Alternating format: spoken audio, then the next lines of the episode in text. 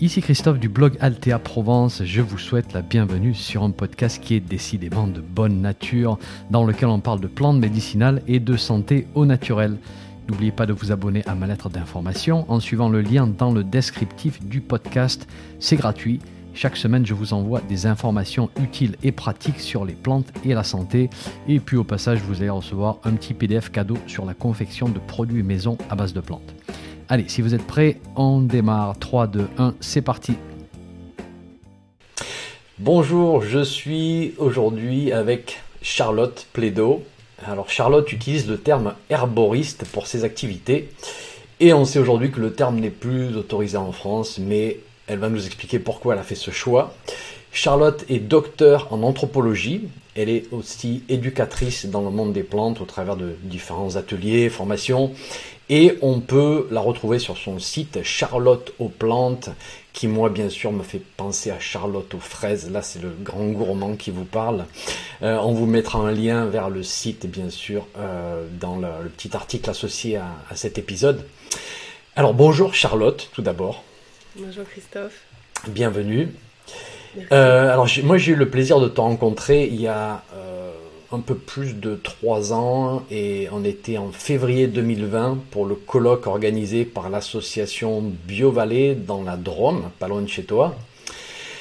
Et de nombreux acteurs de la filière s'étaient réunis euh, à ce colloque pour échanger, pour se soutenir. Et puis à l'époque, enfin toujours, il y a ce projet politique, bien sûr, toutes ces discussions autour de, ce projet-là.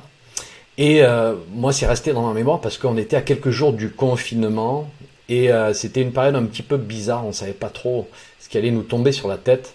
En tout cas, on a profité de, ces quelques jours et tu nous as accueillis dans ta région. Comme on dit chez moi, tu nous as promenés dans ton coin, tu nous as fait découvrir de, beaux endroits. Et donc, ben, on se retrouve aujourd'hui en visio pour parler de plantes, bien évidemment. Et on va commencer par ton histoire parce que je dois dire qu'elle est assez intrigante. Si on regarde sur ton site, tu nous parles d'une enfance à Bujumbura, si je prononce bien, mhm. euh, dans des bois de bananiers. Tu as huit années de recherche anthropologique sur les traditions du Nicaragua, du Brésil, du Mexique, Bolivie et Cap-Vert. Tu as deux formations en herboristerie au Québec et en Belgique. Et rien que pour cette partie-là de, ta vie, je pense qu'on pourrait faire une interview de bien 2-3 heures, mais on va devoir faire bref parce que on a un sujet qui nous tient particulièrement à cœur et dont on va parler aujourd'hui. Mais du coup, avant de rentrer dans le vif du sujet, est-ce que tu pourrais nous faire un petit résumé de ton passé, de ce qui t'a amené aux plantes et pourquoi tu te dis herboriste aujourd'hui? Je vais essayer de, de résumer. Euh, sans perdre le sens. Euh, donc en effet, euh, cette naissance, cette jeunesse en Afrique m'a clairement marqué. Je pense que c'était mon premier lien avec les plantes et puis surtout avec une nature qui n'est pas vraiment celle de la Belgique ni de la France, qui était tout à fait exubérante, tout à fait foisonnante. Et je passais effectivement mes journées à pieds nus dans les bois de bananiers donc en lien avec les éléments et puis euh, avec euh, ces images dans la tête euh, d'une nature tropicale assez, foisonnante. Et je pense que c'est ça qui m'a donné envie de faire revivre ce lien aux plantes qui, qui a dû me marquer d'une manière ou d'une autre, de manière assez puissante. Et donc oui, mon quotidien est fait de plusieurs heures par jour dans le, dans le terrain que j'essaye de transformer en petite jungle et donc oui, je passe, euh, je passe beaucoup de temps à semer, bouturer, planter, greffer, euh, pour essayer de recréer ce, cette, cette, petite jungle. Et évidemment, cueillir, récolter les plantes, c'est aussi être en lien avec elles, euh, les transformer, les, les utiliser au quotidien pour se soigner, et puis évidemment les consommer, les cuisiner le plus possible et puis ça, c'était une, partie, je pense, euh, de ma vie euh, qui, euh, que je fais revivre au quotidien ici. la deuxième partie de ma vie en lien avec les plantes, c'était au moment de mon choix d'études, sans grande surprise, puisque le retour d'Afrique, je pense, a constitué une forme de choc autant psy que culturel. Et je pense que le choix d'étudier l'anthropologie était totalement lié à, ce, à cet événement, comme une forme de, de, retour aux sources, en tout cas une envie de, de retrouver le, la rencontre des cultures et des civilisations. Et hum, j'ai choisi comme euh, thème conducteur de mes recherches le thème de la guérison. C'était quelque chose qui me tenait fort à cœur. Je ne sais mmh. toujours pas exactement pourquoi aujourd'hui, mais c'est ce qui a guidé les dix années de recherche euh, où qu'elles aient été menées. Euh, et évidemment, dans le cadre de, cette, de ce thème, j'ai été amenée à rencontrer des personnages tout à fait fascinants, hors normes, complètement euh, haut en couleur.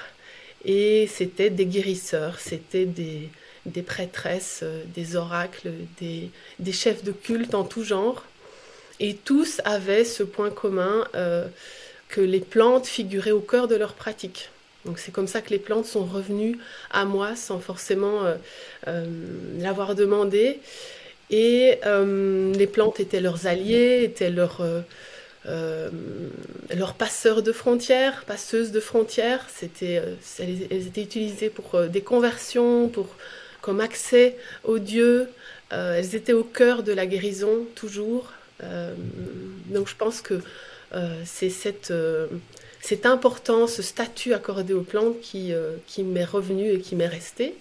tant et si bien que je me suis retrouvée finalement à apprécier plus d'être de l'autre côté du miroir, euh, au cœur de ces pratiques, avec ces gens euh, qui, me, qui, me, qui me fascinaient totalement, alors qu'en anthropologie, on nous demande d'avoir une posture qui est très très euh, proche de la neutralité objective, si tant est qu'elle existe, où on nous demande de décrire de manière distante, euh, presque froidement, les faits qu'on observe, et ensuite à les retranscrire euh, dans des écrits, euh, dans un langage assez normatif pour des revues de rang A en double aveugle, etc., avec peu de créativité et puis surtout la difficulté de, donner toutes les couleurs de ce que j'avais pu vivre.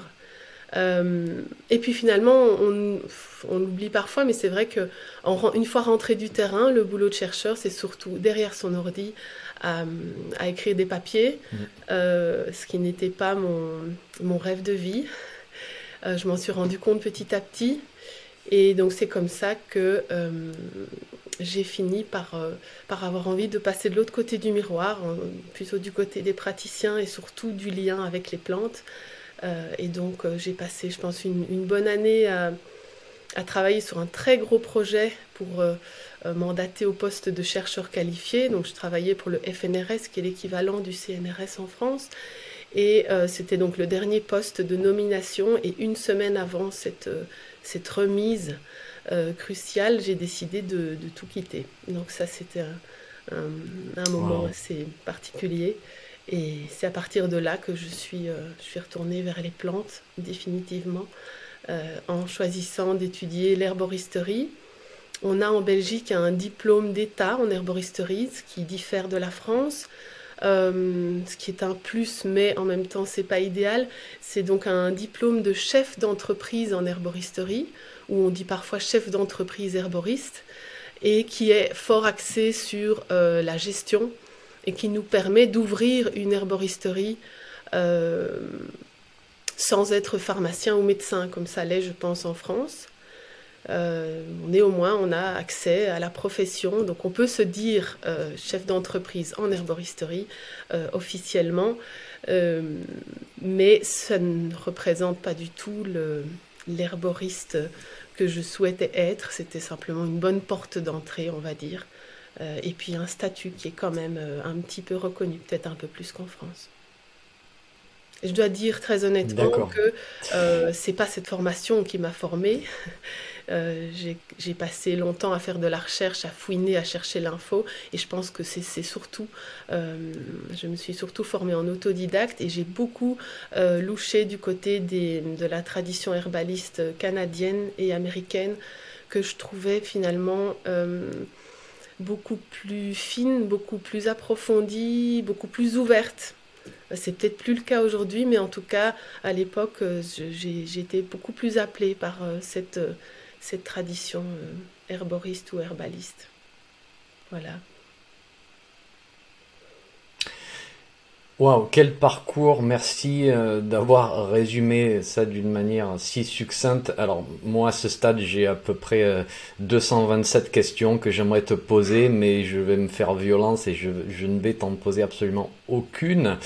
Ça sera peut-être un autre épisode de ton histoire euh, sur lequel je viendrai te, poser des questions parce que cette, cette, première partie, lorsque tu as étudié vraiment les, les guérisseurs, euh, me semble absolument passionnante. Donc peut-être euh, on y reviendra.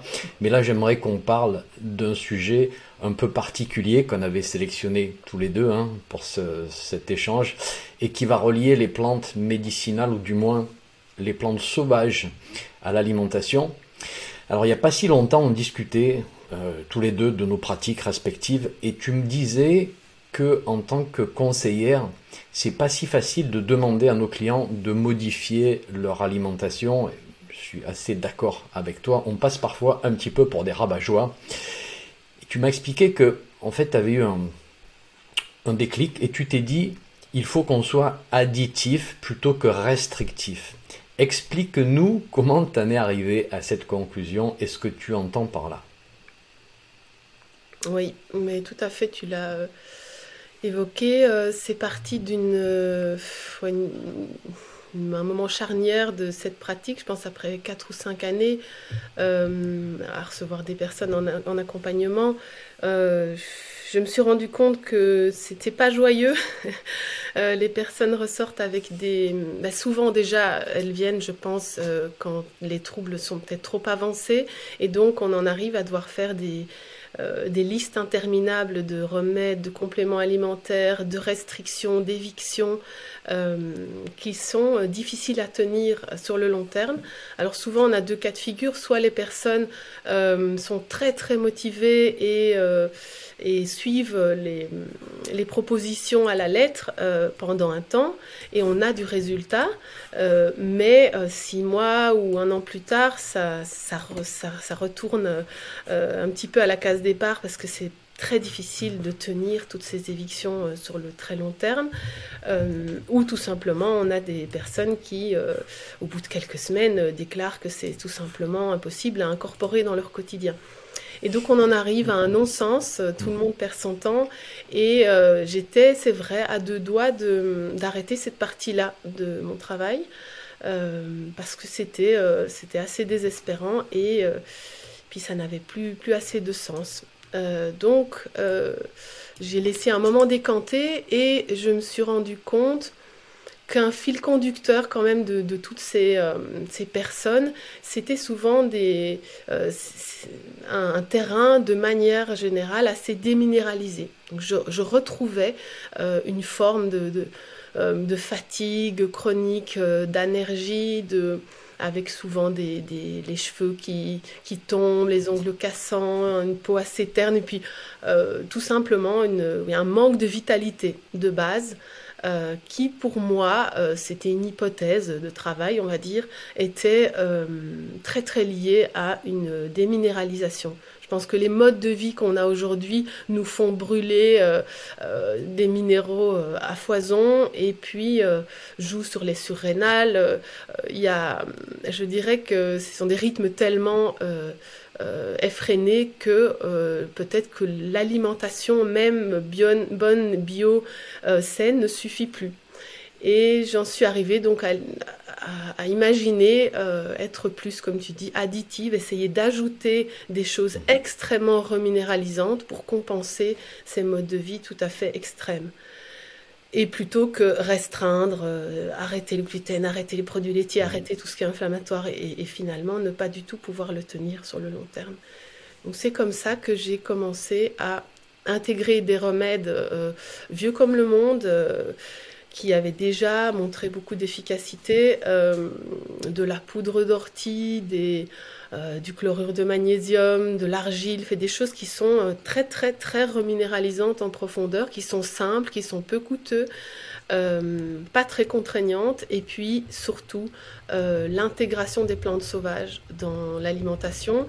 Alors soit ça se passait, si les personnes n'ont pas accès à un jardin, en allant se procurer des plantes en herboristerie, des plantes séchées. C'est pas l'idéal, mais c'est mieux que rien. Et les réduire en poudre avec un petit moulin à café électrique euh, pour les incorporer dans l'alimentation. Ça, c'était pour des personnes citadines qui n'ont pas accès, euh, un accès direct euh, à un jardin ou à la nature. Et pour celles qui ont cette chance, euh, c'était évidemment l'idée d'ajouter cette dimension active, que les personnes soient actrices de leur changement, de leur, euh, de leur mieux-être. Et donc, j'essayais de les faire mmh. euh, aller au jardin, d'acheter un bon bouquin de reconnaissance de plantes ou de suivre des balades botaniques et d'incorporer petit à petit quelques plantes clés dans leur alimentation. Et là, j'ai vu des, résultats beaucoup plus euh, globaux déjà, pas juste sur le corps, mais aussi sur l'esprit, sur, le, cette connexion à la nature. Je pense qu'elle fait du bien à tout le monde. Donc, je voyais des petites bribes de, de ça qui commençaient à agir. Et puis une forme de euh, reprise en main de soi. Euh, plutôt que d'être passivement occupé à avaler des compléments alimentaires qui, même s'ils sont naturels, euh, ça reste très très distant et, très passif. Mhm. Oui, d'accord, merci. Et, la clé de cette approche additive, donc on revient sur la, sur la plante sauvage, la plante sauvage comestible, qui est tellement plus riche en nutriments que la plante cultivée, du moins on, le, on le, pense. Euh, et c'est vrai qu'on est souvent un petit peu vague dans ces affirmations-là. Et puis ça nous arrive de croiser des, sceptiques qui nous demandent comment on a ces informations. Comment est-ce qu'on peut les convaincre? Comment est-ce que toi tu, tu comprends les choses d'un point de vue plante sauvage et comment elles iraient chercher plus de nutriments que les plantes cultivées? Hmm. Oui, je me suis posé ces questions-là aussi. Euh, j'ai été euh, tout à fait euh, convaincue par toutes les approches. Je, citerai par exemple Marc-André Sellos ou Hervé Coves ou d'autres qui sont des personnes qui m'ont beaucoup inspiré. je consomme les plantes sauvages depuis longtemps, mais depuis une dizaine d'années, on parle beaucoup de mycorhizes et c'est une notion qui m'a aidé à, à concevoir pourquoi ces plantes sauvages étaient tellement riches.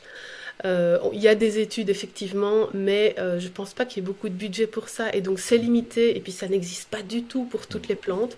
Euh, on trouve des thèses de doctorat sur l'ortie, mais on n'en trouve pas sur beaucoup de plantes. Et donc je me suis basée... sur le bon sens et aussi des, donc sur toutes ces théories. donc je vais m'expliquer. on sait que les plantes euh, vivaces, celles qui, sont, poussent sur un sol qui est intact, qui n'est pas travaillé, donc c'est le cas évidemment des milieux sauvages dans lesquels on va cueillir nos plantes sauvages, euh, on trouve euh, en souterrain un réseau incroyable de mycorhizes. Et donc les mycorhizes, c'est une symbiose entre un champignon, et la racine d'une plante. Et 80% des plantes sont mycorhizées. Donc une majorité de nos plantes sauvages ont des mycorhizes.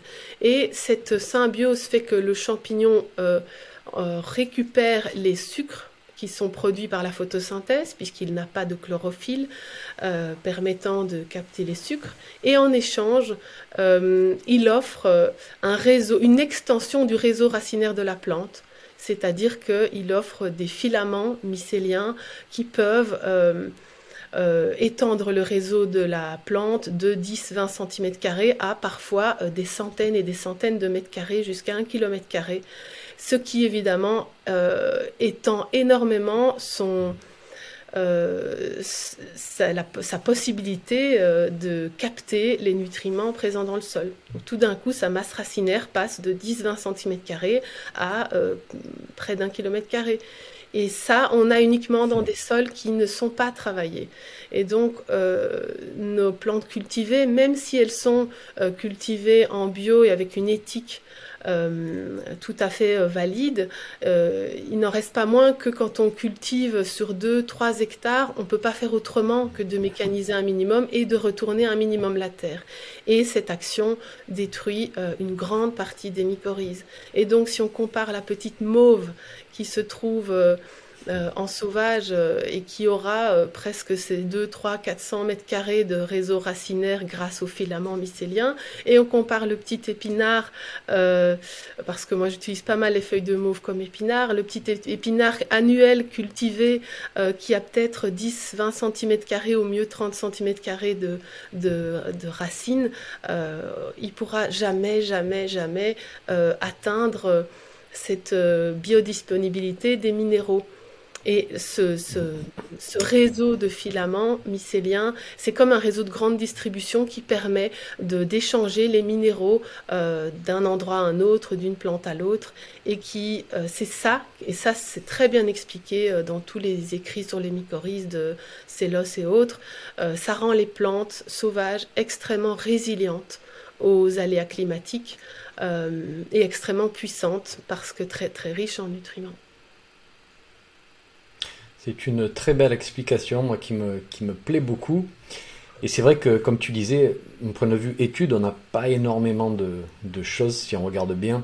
On a, des recherches dans certains pays, euh, pays africains, en Inde, Pakistan, dans d'autres pays, sauf les pays industrialisés. Euh, voilà, c'est pas surprenant.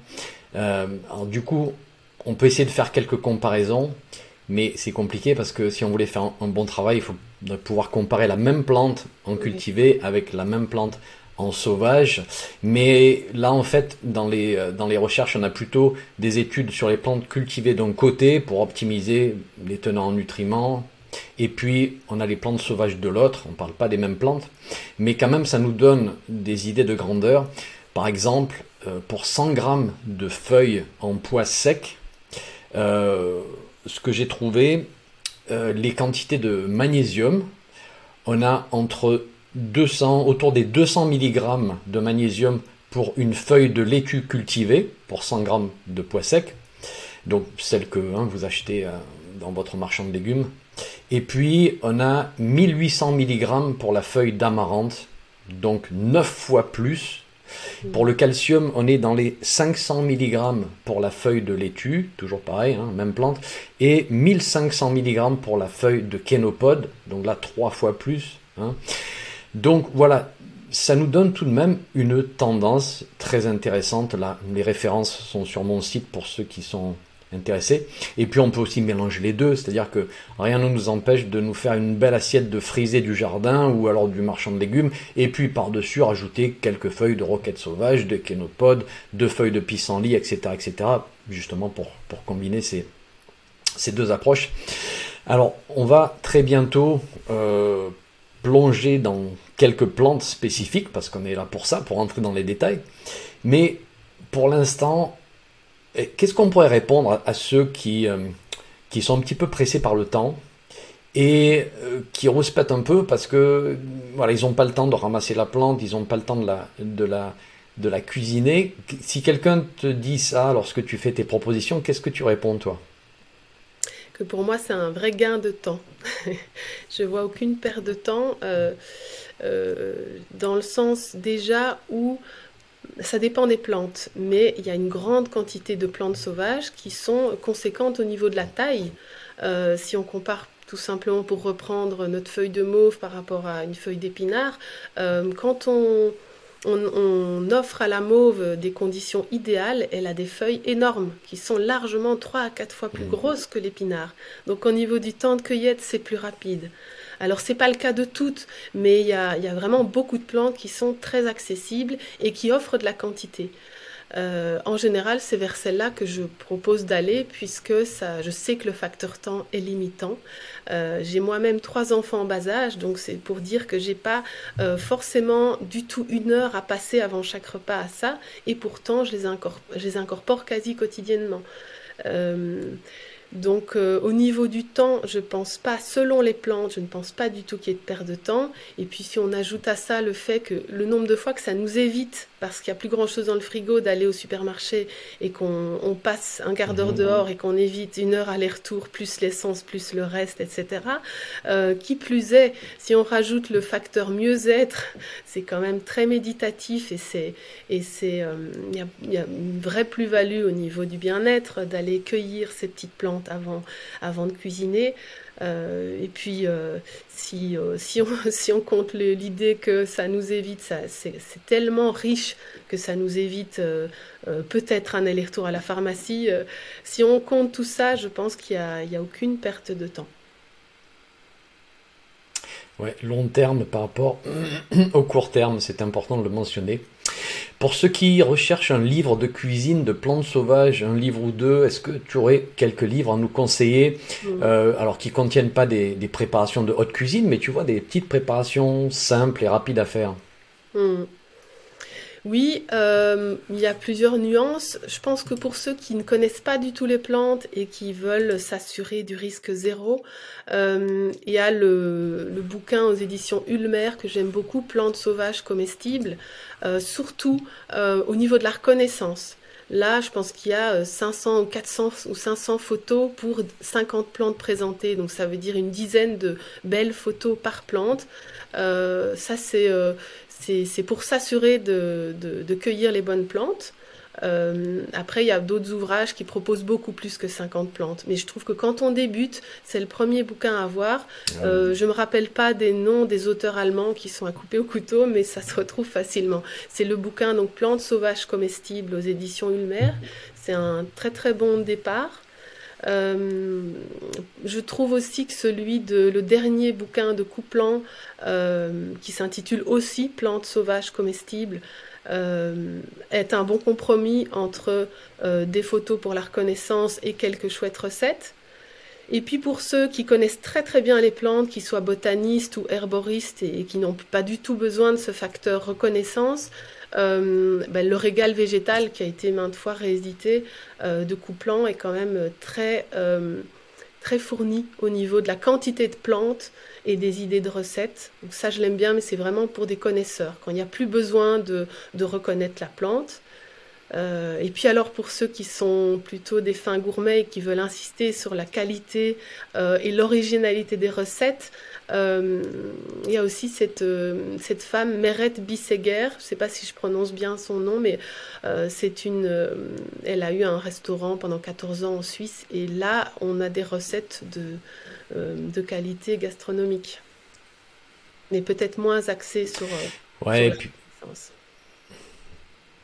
Ouais, et puis je rajouterais aussi bon tout ce qui se passe aujourd'hui sur les réseaux sociaux. Alors moi-même j'essaie de m'en écarter le plus possible, mais le peu de temps que je passe à regarder un petit peu ce qui se passe sur euh, Instagram ou d'autres plateformes, on a de, de de petites vidéos de très très belles préparations, moi qui me font toujours rager parce que je me dis comment on peut faire des trucs aussi beaux, aussi vite, ça a l'air tellement facile et moi je mangerai le téléphone avec quoi.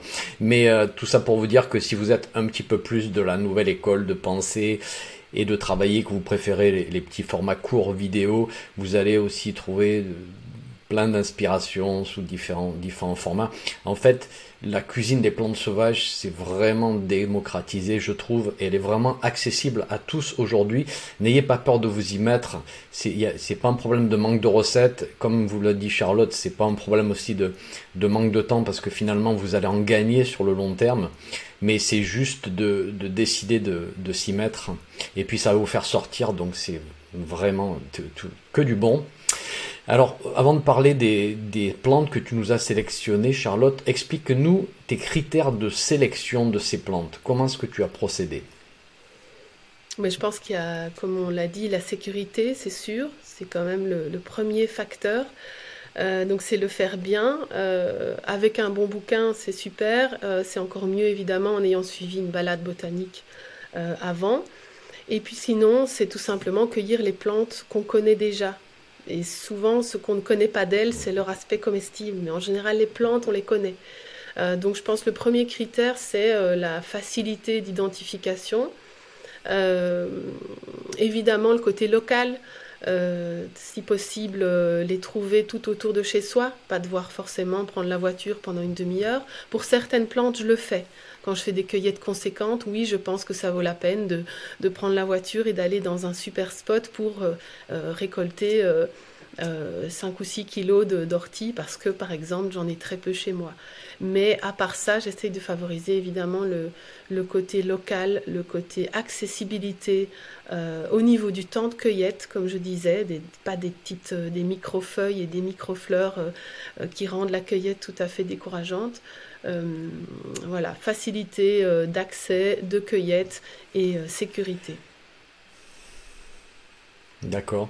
Et bien évidemment, comme vous allez le voir, ce sont des plantes qui ne sont pas menacées en nature et on ne vous le répétera jamais assez qu'aujourd'hui, vu que nous sommes de plus en plus de cueilleurs, il faut faire des, des cueillettes responsables.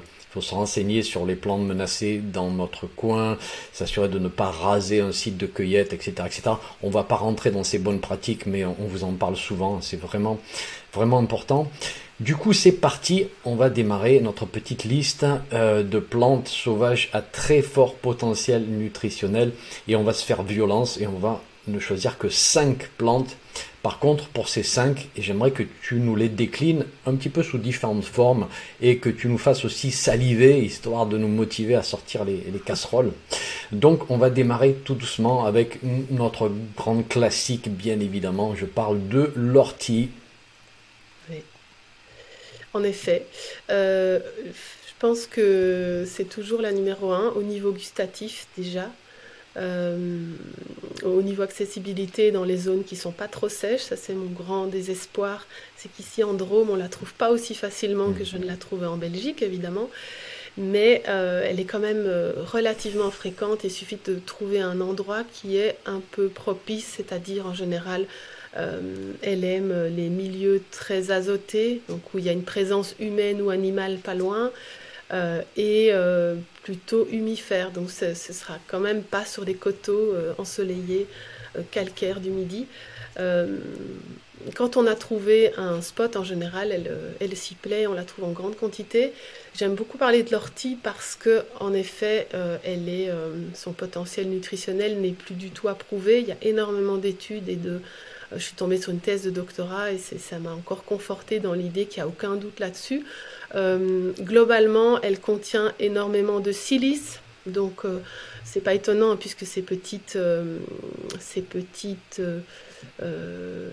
comment on dit, les, bref, sont imprégnées de silice, sont ces poils Soie, les poils, ça. Oui, mhm. c'est ça que je, je, ne trouvais plus comme mot. Sont imprégnées de silice, donc ça fait une plante très très riche en silice. Elle est très très riche en fer et pas seulement, elle est riche aussi en vitamine C qui est le cofacteur du fer, qui est donc euh, nécessaire pour bien assimiler le fer. Euh, et puis, elle est très riche en magnésium, en potassium, en phosphore, en sélénium. Euh, je pense qu'au niveau des minéraux, c'est très très polyvalent, très varié.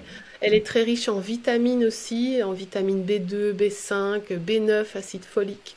Euh, et évidemment, les vitamines, euh, le désavantage, c'est qu'à la cuisson, on perd une bonne partie. Euh, mais les minéraux, par contre, sont stables à la cuisson. Ça, c'est et au séchage. Ça, c'est très très important de le marquer. Ça veut dire quand on est surtout en quête d'une, dans une stratégie de reminéralisation, on peut cuire toutes les plantes sauvages. on gardera intacts les minéraux. Et on garde l'eau de cuisson, on boit l'eau de cuisson aussi si possible. Ça c'est sûr. Euh, dans le cas de l'ortie, je la fais jamais à l'eau, donc il n'y a pas de, risque de perdre les minéraux dans l'eau. Mais c'est vrai quand on fait blanchir certaines plantes, là je pense plutôt à la consoude, euh, oui c'est sûr que l'eau de cuisson devient une tisane et c'est elle qui, est, qui devient très riche en minéraux. Donc oui c'est sûr qu'il ne faut pas jeter l'eau. Euh, dans le cas de l'ortie, je, je l'aime sous, toutes ses formes, mais pour la garder euh, fraîche, euh, c'est-à-dire pour profiter de ses nombreuses vitamines, j'aime beaucoup l'utiliser en frais. Et pour supprimer son, son caractère urticant, je fais des pestos, beaucoup avec elle. donc une petite recette très très simple, 100 ml d'huile au choix, Moi, j'aime bien colza, moitié colza, moitié olive, mais, mais toutes, les huiles sont bonnes. 100 g de, de plantes, d'ortie, éventuellement mixées avec d'autres, et une poignée d'oléagineux. Ça, c'est la recette de base. 100 ml, 100 g, une poignée d'oléagineux. J'aime beaucoup les noix de cajou, c'est très fin mais ça ne vient pas de chez nous. Euh, les noix de Grenoble, c'est très bon aussi. Et puis les graines de tournesol font l'affaire aussi. Ça, c'est pour euh, garder l'ortie fraîche tout en perdant évidemment son, côté urticant euh, du fait de la hacher ou de la mixer. J'ai pas parlé, et pourtant c'est essentiel, de sa teneur en protéines. Euh, c'est euh, une plante qui a globalement, euh, on parle de 28% de protéines en pois sec, ça veut dire un tiers de la plante. Et ce qui est très intéressant, que j'ai appris plus récemment, c'est que cette teneur en protéines est variable, mais qu'elle est toujours assez haute en hiver. Et pourtant, en hiver, on a très très peu de plantes. C'est les moments où souvent on est les plus déminéralisés. Et euh, en décembre, on a une étude qui montre qu'il y a toujours 20% de protéines en pois sec. Et ça, c'est très très intéressant de s'imaginer en décembre sortir de chez soi et aller chercher euh, ces minéraux euh, dont on est probablement carencé encore plus en hiver. Et en, en avril-mai, c'est là que la teneur en protéines est la plus élevée. On a 30, 36%. Donc c'est le moment de faire des grosses cueillettes. Euh, sinon, euh, en cuit, c'est considéré comme un épinard, cuisiné de la même façon. Ça peut être en tarte aux légumes, en, euh, en sauce, dans les tagines. C'est le nombre de recettes ne manque pas. Et, gustativement, elle est très très agréable. c'est terrible parce que littéralement, c'est Ouais, excuse-moi, je te coupe. Littéralement, c'est pas une blague, mais j'étais en train de me dire est-ce que je coupe le micro parce que mon ventre, c'est sérieux, est en train de gargouiller. Là, il est quasiment 11 heures du matin. On est en train d'enregistrer cette interview. Suis en train de gargouiller. C'est terrible. Tu me tortures. Et là, excuse-moi, je t'ai coupé. Je te laisse finir. Non, c'est vrai que je vais pas parler des graines d'ortie qui sont un super aliment et le nombre de personnes qui me disent Ah, je prends des graines de chia, euh, c'est super, ça me fait un bien fou, ça vient de l'autre bout du monde et c'est pas du tout euh, plus intéressant nutritivement que les graines d'ortie qu'on a au pas de la porte. Euh, c'est tellement puissant qu'il ne faut pas en abuser parce, que c'est quand même euh, quelque chose euh, de conséquent à traiter pour les reins. Donc une cuillère à café par jour à incorporer dans, une sauce, dans une vinaigrette, dans un, smoothie. c'est un super aliment pour l'hiver. On les récolte en septembre en vue de l'hiver et, je trouve ça euh, je trouve ça très très intéressant, tous ces petits compléments alimentaires qui s'intègrent au quotidien euh, évitent des fatigues inutiles euh, pendant la période hivernale. Fabuleux, c'était l'ortie vue par Charlotte, merci. on va maintenant parler d'une autre plante que vous allez trouver dans tous les villages et moi, l'odeur de cette plante, c'est vraiment terrible. Elle m'amène direct, mais direct dans mon enfance, dans les Alpes de Haute-Provence. Euh, je vois encore l'échelle en bois pour aller euh, faire la ramasse. Je, je la sens, je la vois étalée sur des grands draps. C'est le tilleul. Explique-nous ce que tu fais avec le tilleul. Je fais à peu près tout ce que je peux faire, dans le sens où tout se mange sur le tilleul. Et euh, point positif aussi, tous les tilleuls se mangent. Euh, donc c'est déjà très facile de trouver un tilleul. Je pense que ça a été planté à un moment donné dans tous les villages. Euh, je crois que symboliquement, ça symbolisait la fidélité. Donc on mariait sous les tilleuls pendant toute une période. Donc on en trouve dans tous les villages. Euh, évidemment, mieux si c'est pas le long d'une euh, voie passante. Euh, pour le reste, on trouve très facilement des tilleuls et quand les branches sont accessibles, c'est même très très facile de cueillir les feuilles de tilleul. Mais on n'utilise pas que les feuilles, donc pour la reconnaissance, donc tous les tilleuls se mangent, que ce soit les tilleuls à petites feuilles, tilleuls argentés, tilleuls à grandes feuilles, etc. Donc il ne faut pas s'embarrasser de, l'identification botanique. Euh, par contre, pour ceux qui ont un petit doute sur le tilleul, euh, un très bon mode de reconnaissance, c'est euh, ces rameaux euh, pourpre et ces bourgeons de pourpre. C'est rare, à part euh, chez le cornouiller sanguin, qui n'est pas du tout un arbre majestueux comme le tilleul. On a des, rameaux, des bouts de, euh, le bout des branches qui est pourpre et les bourgeons aussi. Ça, c'est un bon signe de reconnaissance. Et puis évidemment, les feuilles en forme de cœur, les feuilles cordiformes. et puis s'il y a un doute, ce que j'ai pratiqué au début, c'est tout simplement s'assurer de l'identification en, observant le spot, l'arbre en question, et en revenant l'année suivante, si nécessaire, pour s'être assuré de, l'identification correcte. Euh, si on est sûr de son tilleul, euh, on peut tout manger. Donc euh, moi, je, je, commence par les bourgeons. Euh, je suis une grande amatrice de gémothérapie au niveau médicinal, mais je trouve qu'on parle très peu de l'usage comestible des bourgeons et c'est dommage. Euh, les bourgeons sont quand même traversés euh, par la sève. La sève est gorgée de minéraux, c'est la vitalité même, c'est la fontaine de jouvence. je trouve ça dommage de ne pas incorporer les bourgeons dans ces salades par exemple. Euh, tous les bourgeons qui sont proposés en gémothérapie, aujourd'hui on en a une centaine, euh, sont euh, utilisables au niveau comestible. certains bourgeons sont un petit peu amers, mais beaucoup, beaucoup de bourgeons sont très doux. Et c'est le cas du tilleul notamment. Le tilleul, c'est quand même un arbre de la famille des tiliacées, mais aujourd'hui classé dans les malvacées, qui, comme toutes les malvacées, contiennent énormément de mucilage, donc cette substance qui au contact de l'eau forme un gel et rend, euh, la rend très adoucissante. Donc ça, donne un goût euh, très doux. Euh, toutes les plantes mucilagineuses sont de très très bonnes comestibles. donc le tilleul en fait partie.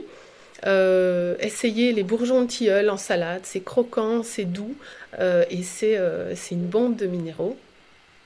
J'aime aussi beaucoup les jeunes pousses. Euh, les feuilles de tilleul peuvent se manger à tous les stades. Simplement, quand elles sont jeunes, elles sont tendres et elles seront très très euh, très bonnes en salade. Pense que jusqu'au mois de juin, je les utilise fraîches en salade. La salade classique du printemps qu'on mange quotidiennement, c'est les enfants qui vont la chercher. Euh, c'est feuilles de tilleul, euh, fleurs de glycine. Attention, la glycine est toxique entièrement, excepté ces fleurs qui sont utilisées dans la cuisine japonaise à la vapeur depuis 2000 euh, ans. et donc, je les utilise en salade avec les fleurs d'arbre de Judée. Ça donne une salade de printemps euh, euh, d'un vert éclatant avec le rose des fleurs d'arbre de Judée et le mauve des fleurs de glycine. C'est la petite salade du début de printemps qui est euh, délicieuse, très très sucrée. J'aime aussi beaucoup utiliser les feuilles de tilleul quand elles sont plus, plus âgées, qu'elles deviennent fibreuses. On se dit c'est dommage euh, c'est moins bon en frais. On peut encore les utiliser en épinards. On peut aussi euh, les faire sécher euh, et les réduire en poudre pour les incorporer dans la nourriture. Et ça, ça a été pratiqué dans des temps de disette abondamment parce que ce sont des... Le tilleul est très très riche en protéines. Ça, on ne le sait pas, mais il contient autant de protéines que l'ortie. On parle de 28%. Euh, de son poids sec. Donc c'est de nouveau euh, un tiers, c'est énorme. Euh, et c'est, je rentre pas dans le débat des protéines végétales, animales. Toujours est-il que c'est c'est très très riche en protéines végétales et donc très intéressant hein, pour une alimentation végétarienne pour compenser ou tout simplement parce que c'est gustativement intéressant. C'est très riche en minéraux globalement. Et euh, cette poudre, cette, espèce de farine de euh, feuilles de tilleul, on peut l'incorporer dans des pâtes à pizza, des pâtes euh, à pain, des pâtes à crêpes. En fait, dans n'importe quelle recette dans laquelle on met de la farine, on peut utiliser 30% de la farine, substituer 30% de la farine de blé par de la farine de tilleul et ça rend tout d'un coup des recettes qui sont pas forcément euh, très très euh, bonnes pour la santé. Je pense à la, la pizza par exemple. Euh, ça devient un produit très intéressant nutritivement aussi du coup. Ça c'est une façon de, de cuisiner toute l'année, enfin d'utiliser toute l'année les feuilles de tilleul pour sa teneur en protéines. Et puis, on utilise le, les boutons floraux en capre, par exemple en saumure. C'est très, c'est bon. Un peu plus long à préparer. Et on utilise les graines, euh, qui sont des micro-noisettes. Euh, il faut briser la petite euh, coque qui les renferme. c'est fastidieux et c'est plutôt à, à, consommer en rando si on a tout oublié. Mais c'est bon, même si c'est très long à récolter pour le coup. et pour terminer, je pense qu'on a fait des, on les a torréfiées, ces petites graines, et on en a fait un succès d'année de chocolat. Euh, c'est absolument pas euh, facile et je pense que ça n'a pas percé parce que c'est un travail de récolte énorme, mais ça montre en tout cas que le tilleul peut être consommé à absolument tous les stades. C'est terrible. J'étais en train de m'imaginer euh, des crêpes avec 30% de farine de tilleul et de la crème de marron par-dessus. Et euh, j'espère que ça s'est pas vu. J'ai probablement de la salive qui est sortie de, ma bouche et euh, je m'en excuse. Donc, je vais essayer de rester le, plus possible avec toi, mais c'est problématique parce que tu m'emmènes tout de suite dans des, endroits assez inconfortables pour moi. Donc, revenons à notre discussion. Merci, le tilleul. Waouh, tellement de choses à faire.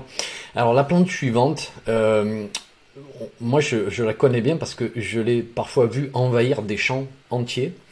Elle s'appelle la lunaire annuelle, Lunaria annua. On appelle aussi la monnaie du pape. Monnaie du pape, c'est une brassicacée. Et pour la petite histoire, lorsque mes parents sont arrivés sur la propriété sur laquelle j'habite, hein, donc on est ici dans le, dans le Vaucluse, en Provence, ma mère avait un, bouquet sec de monnaie du pape parce que ça se fait beaucoup chez nous avec les, fameuses, euh, les fameuses siliques plates qui, euh, qui sont remplies de, petites graines et qui ressemblent à une pièce de monnaie. Et donc elle a jeté ce bouquet sec dans un endroit à l'arrière de la maison. Et 20 ans plus tard, aujourd'hui, cette zone est complètement recouverte de lunaire à perte de vue. Euh, et, euh, voilà, c'est magnifique, c'est mauve à chaque, chaque printemps. alors la, la, plante, elle tient pas l'été chez nous parce qu'il fait trop chaud mais en moment c'est vraiment magnifique. Donc la lunaire, la monnaie du pape, qu'est-ce que tu peux nous dire sur cette plante? Mais En effet, euh, facilité d'accès, tu l'as dit, facilité de, euh, de semis et, de, et d'expansion. Donc c'est, euh, c'est une plante qui est assez grande. J'en ai une ici, mais je ne sais pas si ça se verra. on la voit un petit peu quand même. Euh, donc c'est la ah pleine euh, saison de récolte euh, de la monnaie du pape. elle est venue seule chez nous aussi et j'essaye de la répandre parce qu'on l'utilise beaucoup. on l'utilise aussi à tous les stades. Donc c'est une brassicacée de la famille du chou, même famille que le chou, qui est une famille connue pour sa haute teneur en vitamine C et d'où j'aime beaucoup l'utiliser fraîche, en tout cas pour, pour ses fleurs, c'est sûr. Euh, ces feuilles aussi hachées en salade. Euh, pour garder la vitamine C. C'est aussi une famille qui est connue pour sa, sa teneur élevée en oméga 3. Et ça, c'est plus rare de trouver des oméga 3 au niveau végétal. On connaît le pourpier, c'est un peu un classique. Mais euh, toutes les brassicacées sont, sont, sont, très riches en oméga 3. On sait qu'on est généralement beaucoup plus enclin à consommer des oméga 6 que des oméga 3, en tout cas toute l'alimentation un peu plus transformée en contient plus. Et donc aller chercher des oméga 3 pour compenser, c'est toujours, toujours une bonne stratégie de santé euh, de base. Et puis euh, les brassicacées, c'est aussi euh, une richesse en acides gras insaturés. Et là aussi, je pense que dans le genre de mode de vie qu'on mène, comment on on traite ou plutôt qu'on utilise énormément son cerveau, je pense que euh, essayer d'augmenter la part des acides gras saturés de l'alimentation, c'est toujours très très important. Euh, donc je l'utilise comme complément alimentaire euh, quotidiennement et tout simplement parce qu'elle est bonne gustativement.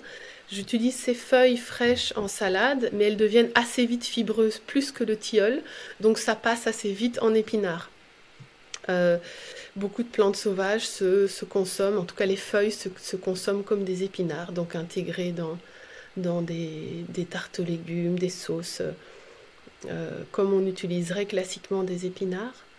J'aime beaucoup les fleurs en salade. toutes les brassicacées sont un peu piquantes quand elles sont fraîches et donc les sommités fleuries mhm. donnent un petit côté moutarde qui relève très bien une salade. Et puis, ce que je préfère par-dessus tout, ce sont donc ces siliques quand elles sont à ce stade-ci, c'est-à-dire euh, tout juste formées, puisqu'on voit encore les fleurs. Quand les fleurs disparaissent, en général, les siliques deviennent fibreuses, et là, je n'aime plus les consommer. Mais à ce stade-ci, elles sont euh, encore très très tendres. On peut les manger comme des pois gourmands. Donc euh, crues en salade, ça marche aussi. Et puis dès qu'elles deviennent un tout petit peu plus fibreuses, on les cuit euh, et avec un petit filet de jus de citron et d'huile d'olive euh, braisée avec un oignon, un peu d'ail, euh, c'est très très bon. Un petit peu plus conséquent en temps de cueillette, c'est vrai, là c'est plus pour le, pour le plaisir de, de tester autre chose gustativement. Mais les feuilles sont très grandes, elles peuvent, sont des feuilles qui sont dentées.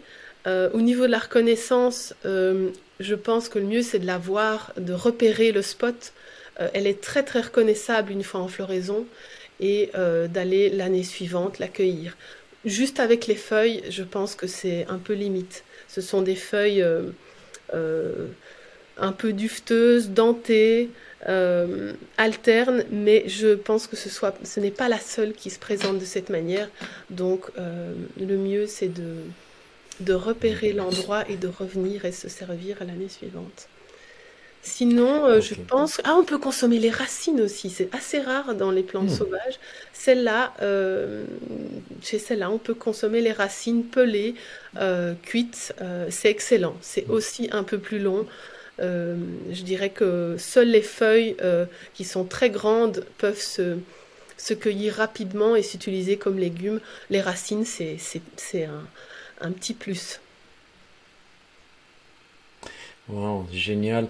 Et euh, rappelons au passage aussi que toutes ces plantes sauvages de la famille des brassicacées, enfin sauvages ou pas, sont très riches en constituants qu'on appelle des glucosinolates euh, qui permettent au foie d'activer la détoxification hépatique. Et donc aujourd'hui, vu que nous sommes quand même pas mal agressés par tout un tas de toxines, aider le foie à mieux métaboliser, c'est toujours un gros gros plus.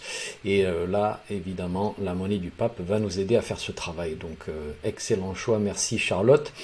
Alors la prochaine plante, euh, je l'aime beaucoup aussi. Alors j'ai probablement dit ça pour toutes les plantes, mais c'est pas grave. Je l'aime beaucoup aussi. C'est un petit trésor qui pousse très souvent dans les champs en friche. Alors bien entendu, toujours faire attention au sujet de la pollution du lieu où vous ramassez. Mais parle-nous du brocoli sauvage. Oui. Euh, le brocoli euh, aussi, plante de la famille des brassicacées, qui contient donc tous les avantages que j'ai cité pour la monnaie du pape. Euh, c'est euh, une plante qui, pour moi, est encore un degré au-dessus au niveau gustatif. si on l'a appelé le brocoli sauvage, c'est vraiment qu'il a une saveur de brocoli que moi j'adore, qui est un légume que j'adore. Le seul petit bémol, c'est peut-être la reconnaissance. Euh, en général, quand je la fais découvrir, euh, il y a souvent un peu de doute. Euh, je la reconnaîtrai jamais, c'est pas si évident. En effet, au stade de feuille, c'est pas très distinctif. Euh, par contre, euh, c'est aussi une plante vivace qui euh, se présente sous forme de station, souvent très conséquente, et je vais expliquer pourquoi. donc, au niveau de la reconnaissance, le mieux c'est d'attendre le stade du petit jet de brocoli qui ressemble vraiment à un petit jet de brocoli, qui ensuite une floraison blanche et et à ce stade-ci, il n'y a pas de doute, l'odeur, quand on est au stade de l'inflorescence, l'odeur de brocoli est très très forte. Euh, et je pense que le plus, le plus sûr, c'est de, de s'assurer l'identification et de revenir l'année suivante. Euh, donc de son petit nom, euh, l'épidium draba, c'est une plante que je trouve extraordinaire aussi au niveau botanique, au, niveau de son tempérament. c'est une plante qu'on dit rudérale, donc ça veut dire qu'elle va pousser sur les lieux incultes, comme tu disais, sur des friches, et qui sont des, terrains qui sont euh, caractérisés par le fait d'avoir presque une asphyxie. C'est un terrain presque anaérobique dans le sens où il y a, une absence d'oxygène. Ce sont souvent des sols tassés, des remblais. où il n'y a pas de vie bactérienne, mycorhizienne, microbienne, et aucune autre plante ne parvient à pousser dans ces conditions très rudes. C'est ce qui fait que souvent on la trouve seule, parce que c'est la seule à pouvoir, euh, avec ses racines traçantes très puissantes, à pouvoir survivre dans une terre qui, ne, qui est euh, euh, sans oxygène et sans vie, sans micro-organismes. ça, c'est sa petite particularité. je, me plais à penser que c'est aussi ce côté un peu battant qui fait que c'est une plante euh, très très riche et très bonne pour nous. Euh, donc quand je la vois étendue et dans le, genre de terrain sur lequel elle pousse, euh, ça me conforte encore dans l'idée de l'accueillir. Et puis là, pour le coup, dans la rapidité de cueillette, c'est assez imbattable. Comme on utilise tout, autant les petites feuilles que les, euh, les petits jets de brocoli, euh, et que le site, en général, ce sont des stations de 10, 20, 30 mètres carrés, c'est c'est énorme. Euh, on y va euh, aussi, moi j'y vais au ciseau ou, au sécateur parce que c'est une plante qu'on arrache très vite si on essaye de la, de la sortir de terre. Donc j'y vais au ciseau et ensuite on met la plante à l'envers et on tire à rebrousse-poil, on va dire, c'est-à-dire dans le sens inverse de l'insertion des feuilles. Et en deux secondes, on a retiré toutes les feuilles et on pince pour avoir le petit jet de brocoli. Et ça fait très très vite une poêlée familiale. Je pense qu'en 10 minutes, on a euh, euh, de quoi faire un plat euh, exclusivement à base de brocoli. Parfois, on a cette idée, ce mythe que les plantes sauvages, c'est juste deux, trois petites feuilles par-dessus la salade. Non, c'est véritablement un légume qui remplace tout à fait un, un, légume du commerce et qui fait des quantités. moi, j'aime, je la consomme surtout cuite. Euh, les feuilles peuvent se consommer crues en salade ou alors en pesto, ça marche très très bien aussi pour le garder frais. Et euh, sinon, euh, j'ai un petit plat de mon invention qui, qui me plaît beaucoup. C'est un petit peu en mode asiatique. je cuis les, les, têtes de, brocoli, euh, toujours braisées avec euh, de l'oignon, de l'ail, et euh, je les garde assez croquants. Je trouve c'est bon quand c'est pas trop trop cuit.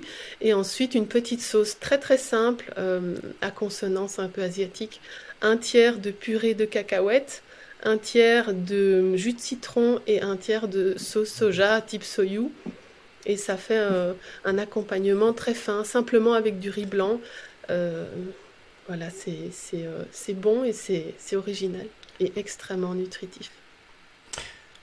Hmm, c'est terrible. Euh, ce sont des, des, recettes effectivement où on voit que tu as expérimenté avec et tu as essayé d'y donner aussi une, une, belle valeur gustative parce que parfois, euh, il y a quelques années, on a commencé la cuisine des plantes sauvages. Je te cacherai pas que parfois, on essaie de des recettes, c'était un petit peu tristouné et justement là, on arrive dans, des temps qui sont vraiment intéressants parce qu'il y a beaucoup de gens qui expérimentent et des gens qui savent cuisiner et qui savent manipuler les goûts. Euh, et là, clairement, ça fait des, assiettes super intéressantes, euh, super nutritives pour la battante brocoli sauvage. Donc merci. Et bah écoute, on va finir par notre dernière plante, c'est la belle mauve sylvestre. Et euh, comment ne pas tomber en admiration devant une, une si belle corolle, et puis tant de douceur, tant de mucilage, vraiment une plante formidable, médicinale et comestible. Comment est-ce que tu la prépares? Qu'est-ce que c'est qui te plaît dans cette belle mauve? Euh, Outre, oui, son apparence, euh, euh, c'est une plante de nouveau très polyvalente dans laquelle on peut tout utiliser et facile aussi de reconnaissance. Euh, surtout au moment où sa fleur euh, apparaît, sa fleur violette qui est quand même très caractéristique euh, des malvacées. L'avantage de la mauve au niveau de la reconnaissance, c'est que toutes les mauves sont comestibles, donc de nouveau, pas grande inquiétude au niveau de la reconnaissance, dans le sens où la malva sylvestris qu'on trouve le plus communément chez nous, hein, la mauve sylvestre, n'est pas plus intéressante que les autres, donc on peut toutes les utiliser, que ce soit, je pense qu'il y en a 5-6 chez nous, la mauve alcée, la mauve musquée, et encore quelques autres, toutes ont une, fleur assez similaire, tout à fait reconnaissable, et toutes sont comestibles.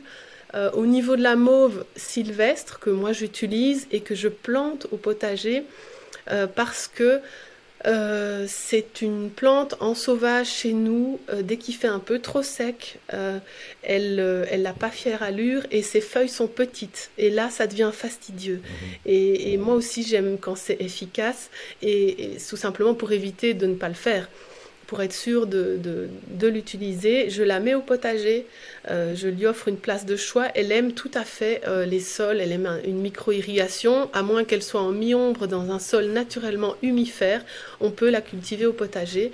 Et comme je disais, c'est un petit un substitut un peu de l'épinard qui est vivace. Donc pas besoin de ressemer, de refaire des sillons chaque année, etc. Euh, et c'est une plante qui fait alors des feuilles énormes. Euh, donc euh, jusqu'à 15 cm de diamètre, beaucoup plus rapide à cueillir que les épinards et euh, pour moi beaucoup plus intéressante au, niveau nutritif. donc j'utilise tout, sa fleur bien évidemment, souvent je la, pour, pour profiter de sa couleur éclatante, je la euh, je la hache un petit peu, euh, très légèrement, avec des pétales de calendula et je mélange ça dans un fromage de chèvre, tout simplement, que je remoule ensuite euh, pour l'agrémenter un peu, l'embellir. évidemment, les fleurs hein, excellentes en tisane, tisane qui tout d'un coup devient bleu, d'un bleu assez impressionnant. J'aime beaucoup l'alliage avec le thym qui en hiver va donner le côté euh, anti, antimicrobien, antibactérien, anti-tout, et la mauve le côté mucilagineux. Donc c'est encore une malvacée qui, euh, euh, qui est donc très adoucissante pour des muqueuses irritées. ça c'est pour la fleur. Les feuilles, j'ai rencontré la mauve pour la première fois au Maroc. Enfin rencontré, pas la fleur, mais on va dire hmm. la partie comestible. Euh, je ne savais pas que je mangeais de la mauve. Pour moi, je mangeais un plat délicieux avec des épinards locaux et euh, qui s'appelait euh, bakoula. Et j'ai appris par la suite que bakoula, ce n'est autre que le nom arabe pour la mauve. Et c'était délicieux. C'était un mélange donc de mauve, de feuilles de mauve cuites à la manière des épinards avec des olives, évidemment revenues dans l'huile d'olive avec oignons et ail et du citron confit. Et ail, citron confit, euh, euh, olive, euh, c'est vraiment délicieux. Et donc les, feuilles de mauve étaient cuites dans cette préparation et, ça, donnait un plat très très fin que j'ai reproduit ici. Mm. donc c'est comme ça que j'ai pensé à cuisiner de la mauve en rentrant et que j'ai commencé à la mettre au potager donc les feuilles, et puis euh, on peut même utiliser, euh, faire un bouillon de ces racines, et ça donne une espèce de substance transparente mucilagineuse qui, semble-t-il, je n'ai pas essayé, euh, peut se battre en neige comme du blanc d'œuf pour remplacer le blanc d'œuf dans des recettes comme par exemple la meringue ou autre. Et puis c'est pas tout, on peut aussi utiliser ces petits fruits qui euh, se présente comme une forme de, roue de, fromage coupé en, petits triangles et euh, qui peut s'utiliser euh, encore vert, donc immature, pas encore sec, comme des capres dans une saumure bien agrémentée. Et je pense, si je me rappelle bien, que j'avais lu à l'époque que Cicéron, hein, donc cet, euh, cet homme d'État romain, disait que la mauve euh, stimulait la liberté d'esprit et euh, nourrissait sainement. Donc j'avais, j'avais retenu ça, surtout pour le côté liberté d'esprit. Wow, génial. Et eh ben écoute, Je pense que c'est sur ces très belles paroles que nous allons terminer cette discussion. Euh, ça fait largement plus d'une heure qu'on est en train d'échanger sur le sujet. Euh, en tout cas, je te remercie, euh, Charlotte, d'avoir été avec nous aujourd'hui, d'avoir partagé tes recherches, tes expérimentations aussi, parce que comme tu nous as expliqué, tu es aussi une personne de terrain, et c'est ça qui donne toute la profondeur de ce que tu nous expliques. C'est pas juste dans ta tête, c'est aussi dans tes mains. Donc ça, merci. Tu nous as ouvert l'appétit avec ces préparations. Bah, tu m'as un petit peu torturé au passage, je te cache pas. Et euh, je pense qu'on va bien retenir ce message qui te tient à cœur rajouter et pas priver, rajouter ces aliments super nutritionnels. Euh, c'est un excellent pas vers quoi? Ben, Vers la renutrition. Donc grand merci à toi aujourd'hui Charlotte. Avec grand plaisir, merci à tout ce que tu fais. Un petit message avant de vous laisser. Si vous avez aimé ce podcast, merci de laisser une évaluation sur votre plateforme de podcast favorite. Ça permettra à d'autres personnes de découvrir mon podcast et d'en profiter. Un grand merci.